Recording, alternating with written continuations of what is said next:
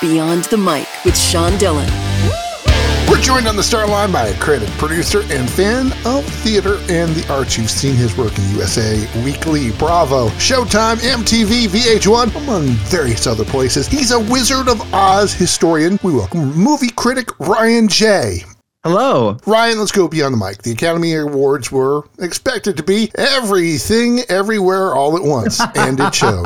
it sure was. And it didn't end up being that way, right? I mean, that, that certainly won all the awards 11 nominations, seven wins. Hopefully, a lot of people have seen it. I think more people have seen that. That was sort of an in the middle movie. You know, it wasn't Avatar or Top Gun Maverick.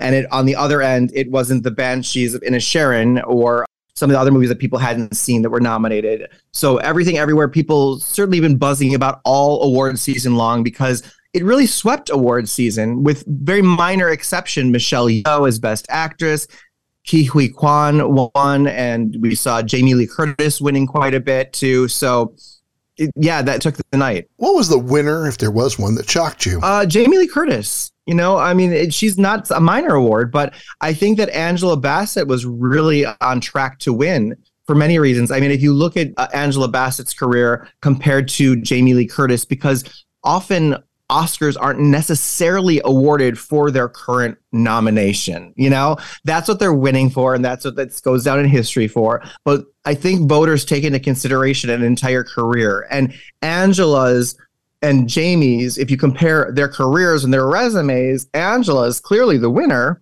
But at the same time, they're both totally award worthy as people, as actresses, and it was great to see Jamie Jamie win. But I think that that was a very that was the one not necessarily safe bet. It's the Susan Lucci effect.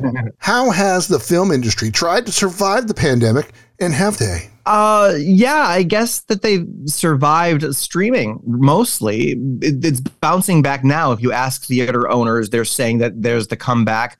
It still doesn't measure up compared to previous years completely, but certainly films like Top Gun Maverick and Avatar and some of the Marvel movies that are that are doing good box office prove that people are willing to go back to the theater. But I think that the pandemic rushed the future in a way, in the sense that we were expecting long term to see some theaters close and more movies to go directly to streaming. Certainly, last year's Oscars, when Coda won Best Picture, that was uh, from from a streaming network. That was a big a big deal. Ryan, there's always someone left off the in memoriam segment that causes a stir every year.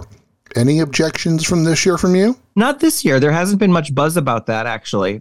Um, it, I thought Lenny Kravitz did a great job. The one thing that was really surprising, and I, I kind of predicted and am sad to say I'm right about.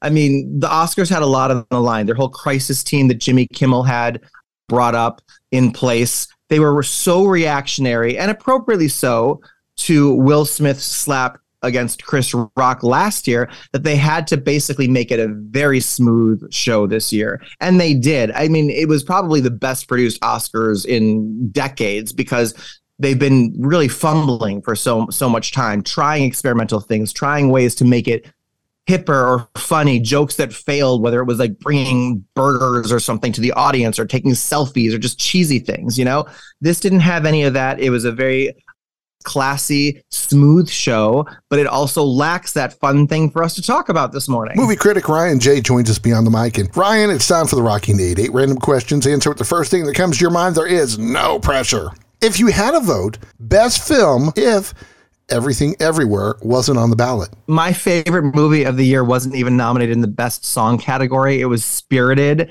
which was the musical on Apple TV Plus starring Ryan Reynolds and Will Smith. What was the first film you ever remember seeing?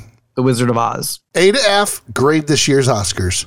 A. Best film other than The Wizard of Oz, in your opinion, of all time. The Greatest Showman. Cheating, but I'll allow it. I'm prepared for you for the next question. Best Broadway show not named uh, Wicked or The Wiz. Oh God! Oh, you got me there. Okay, okay, okay. Um, boy, what is it? It's Ragtime. You're a former Jerry Springer producer, and another former Jerry Springer producer wants to know if you've ever a problem getting your guest inside the limo after the show.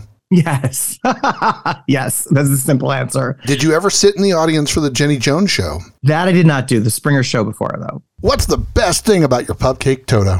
Ah, She is very well trained, and she appears with me at events that we that I, I host around the country at comic cons and universities and theaters and museums about the Wizard of Oz. And she's a great co-host. It's time for one big question with movie critic Ryan Jay beyond the mic.